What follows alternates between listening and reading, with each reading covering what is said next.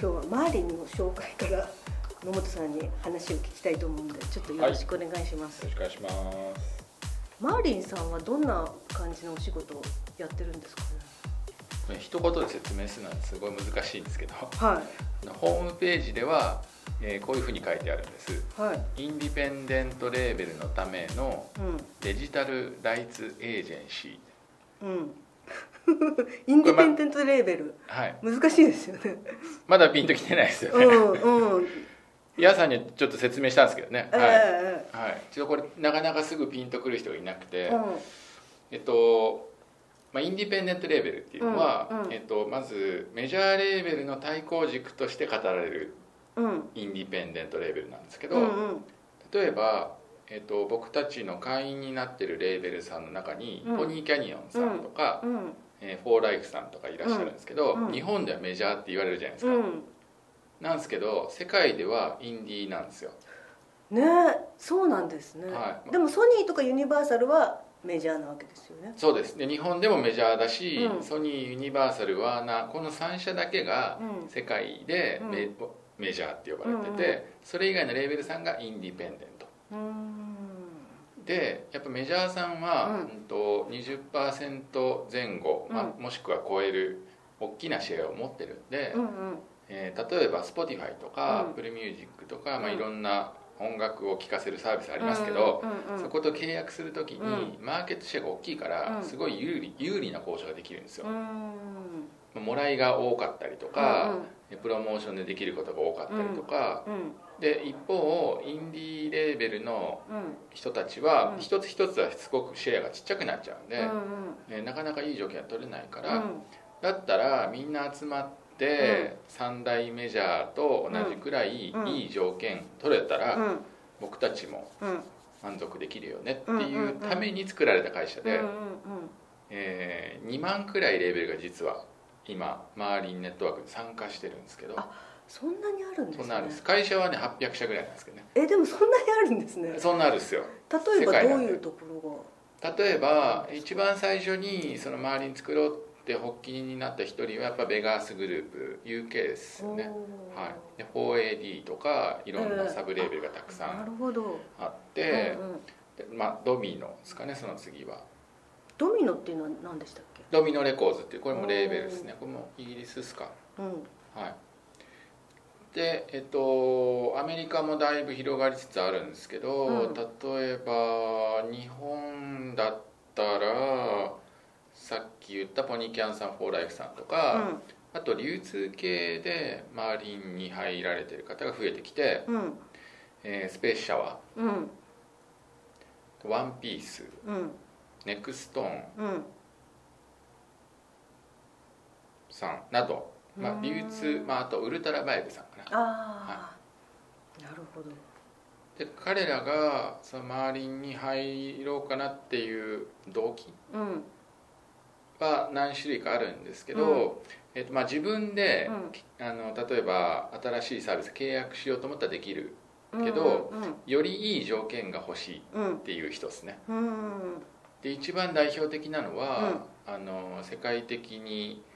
ユーザーが一番多い Spotify なんですけどもあ、ーはい Spotify さんは、えー昔からマーリンネットワークとはすごいいい関係だったんで、おえーメジャー並みーうんのいい条件をもらえているところがあうんって、えーいいことがいろいろあるんですけども、うんうんまあ、条件がいいから Spotify の契約はうん自分でやるんじゃなくて、うん。えー周りに入会して周りの契約を使おうっていう人がいますああ、なるほど。 2番目うは、んえーまあ、日本から音楽発信したいっていう時に、うんまあ、いろんな人に届けたいよねっていう、うんうんうんお金にもなってほしいけど、うんうんうん人数聞いてくれる人増やしたいっていうことで、うん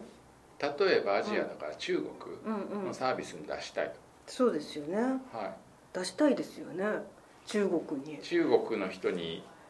お金もらって聞いてもらえるなんて、うんあのこの5年前までは考えられなかったんでそうですよね。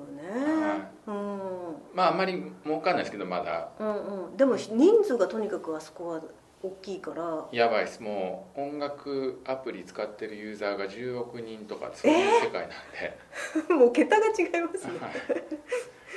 まあ、とにかく出したいよねっていう時に直接契約はなかなか難 しいそうんでだすけよど、ねえっと、マーリンはその中国で三大、えー有名サービスと言われる、うんテンセント、うんネあットテイーンスセントってなんだっけテンセントは、えっとまあ、ゲームも有名ですけどあそうそうそうそうそう、はいあのお子さんがねあのそゲうームやってる可能性非常に高いですけそどうそうテンセントのテンセントなんか息子が言ってたぞうんあとネットイースですねネットイースもゲームもやってるんですけうどんネットイースであとアリババっていうのがありましてあはいの通販そうですうんこの3つがキーサービスっていうふうに言われてるんですけど、うんこの3つに同時にせーので、まあ、3, 3つの契約うんうん別々なんですけど、うん出せるっていうのがマーリンのメリットで、えそれは大きいですよね、はいまあ、これを使いたいからマーリンに入会するっていう人もいますああだってアニメとかは中国でいっぱい売れそうですよねそうですねはい、実際ね、うんだって中国は Spotify とかないわけですよね、中国はスポティファイないです、はい、YouTube も公式には見れないですね、はいだからやっぱこのこのなんか入らないとそうです、見れないってう、いうんことです、ね動画だったら、まあ、ビリビリさんとか、まあ、いろいろあるんですけどあ YouTube みたいなやつそうですねビリビリうんで僕らはどっちかっていうとあの音源の方なので、うんそういう音楽サービスおーで、えーとまあ、中国だったらそういうこう一番有名というかユーザーが多いところをやっていて、同じようにインドとかインドか中東アフリカうん要するに若いユーザーが人数たくさんいるこれから伸びてくる地域っていうのがあるんであーはいそういう地域のイケてるサービスと契約を持ってるんですよそれはすごいですよね、はなかなか向こうには出ていけないですよねなかなかあのじゃあアフリカで一番イケてるサービスどれですかって聞かれてあのさっと答えられる人って日本の音楽業界にいないと思う んいでないねでも意外に日本好きがいますよねテレビ見てるとよくやってるじゃないですかそうそうそうなんかねありえそうっすよねあ日本好はいきな、日本のこんなの聞いてますってやってるじゃないですかよくはいはいはいだからやいっぱいそうですよね向こうもヒップホップがあの今ブームみたいなんで、アフリカ、はい、日本のラッパーでねアフリカで売れる曲があったら面白いですけどねあそうなの アフリカでね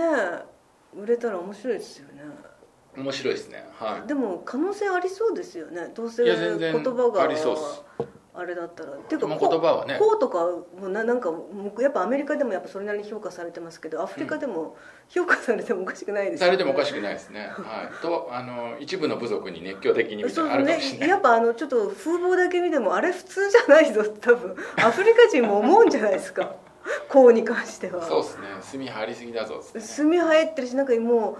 風格が違うぞっていうのは思うんじゃないですかねうん、いいと思います、ねそうそうだそういうあの、まあ、可能性がありそうなところああなるほど、の契約っていうのをうん、えーおあの重要なところを抑えてるっていうのが周りなんですよね。はそうなんですね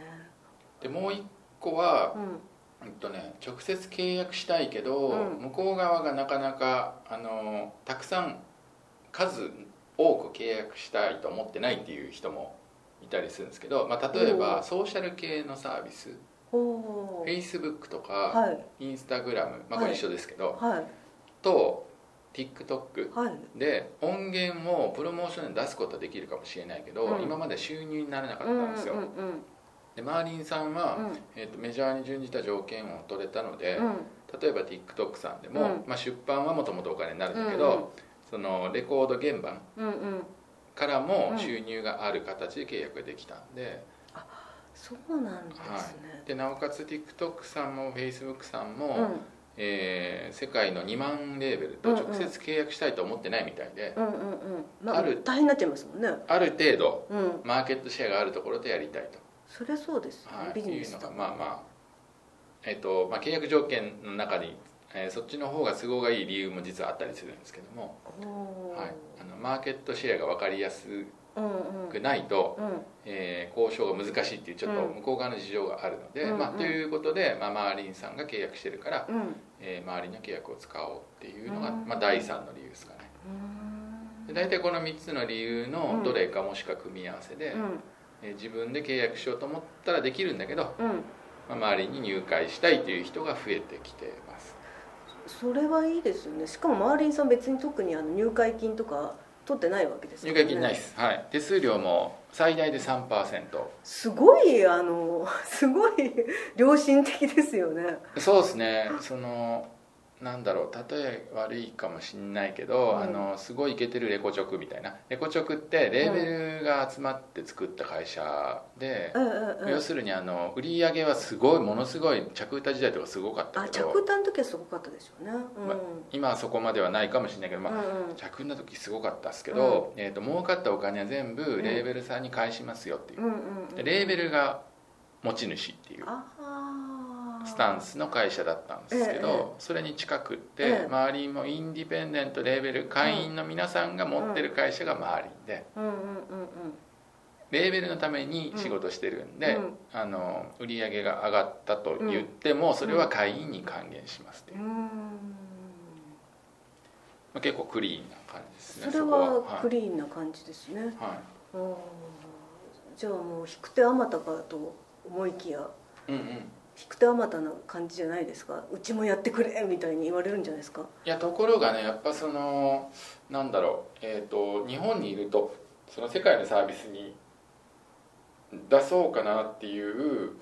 まあ、動機がなかなかモチベーションが上がんない時期が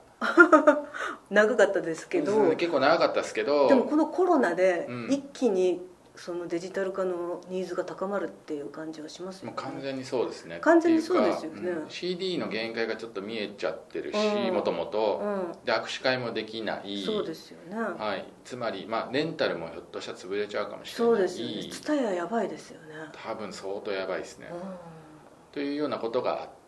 今後伸びていくっていうか伸ばさなきゃいけないのはうんデジタルだっていうのも明らかん、じゃない、そうなんですよそうなんですよ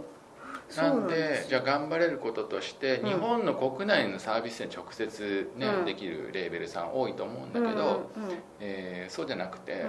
はい、海外にも広げていこうって思った時に、うんやっぱマーリンさんに入会してうん、えー海外の契約をうまく使っていくのが一番効率的なんじゃないかっていうふうに思い始められたうんうんうんレーベルさんが多くて、まあ、問い合わせすごい増えましたね、はいそうなんですね、まあ、そうなってきますよね、うん、今ねアクティブなレーベルさんが日本で25社ぐらいはいいます周りの中にあそうなんですね、はいそれはそうなってくのは当然という感じですよねただそうユっすねニバーサルとかソニーとかは自分でできるってことなんですよねそうですはいで、うん、まあ一応できます、はできい、る世界にも出てると思うけどなんつうのかなやっぱ図体がでかいかええら、えなんとなく日本と世界がつながっているイメージが、えええ末端からはあんましないんですよねあメジャーにいるとめせっかくメジャーなのに、そうですよねはい、だからこれからはやっぱそのデジタルでユーザーと直接つながっていく時代じゃないですか,、うんうんうんだからスピード感も重要だと思うから、うんうんまあ、メジャーの強さってもちろんあるんだけど、うんえー、とインディペンデントで、うんあの機動力があってもスピード感で勝負みたいうんうんなうんことを考えていった方うが、んひょっとしたら成功への近道なんじゃないかなっていう。なるほどだからそもそもあのインディペンデントの時代っていううんうん感じはしてますよなね。るほどわかりましたありがとうございます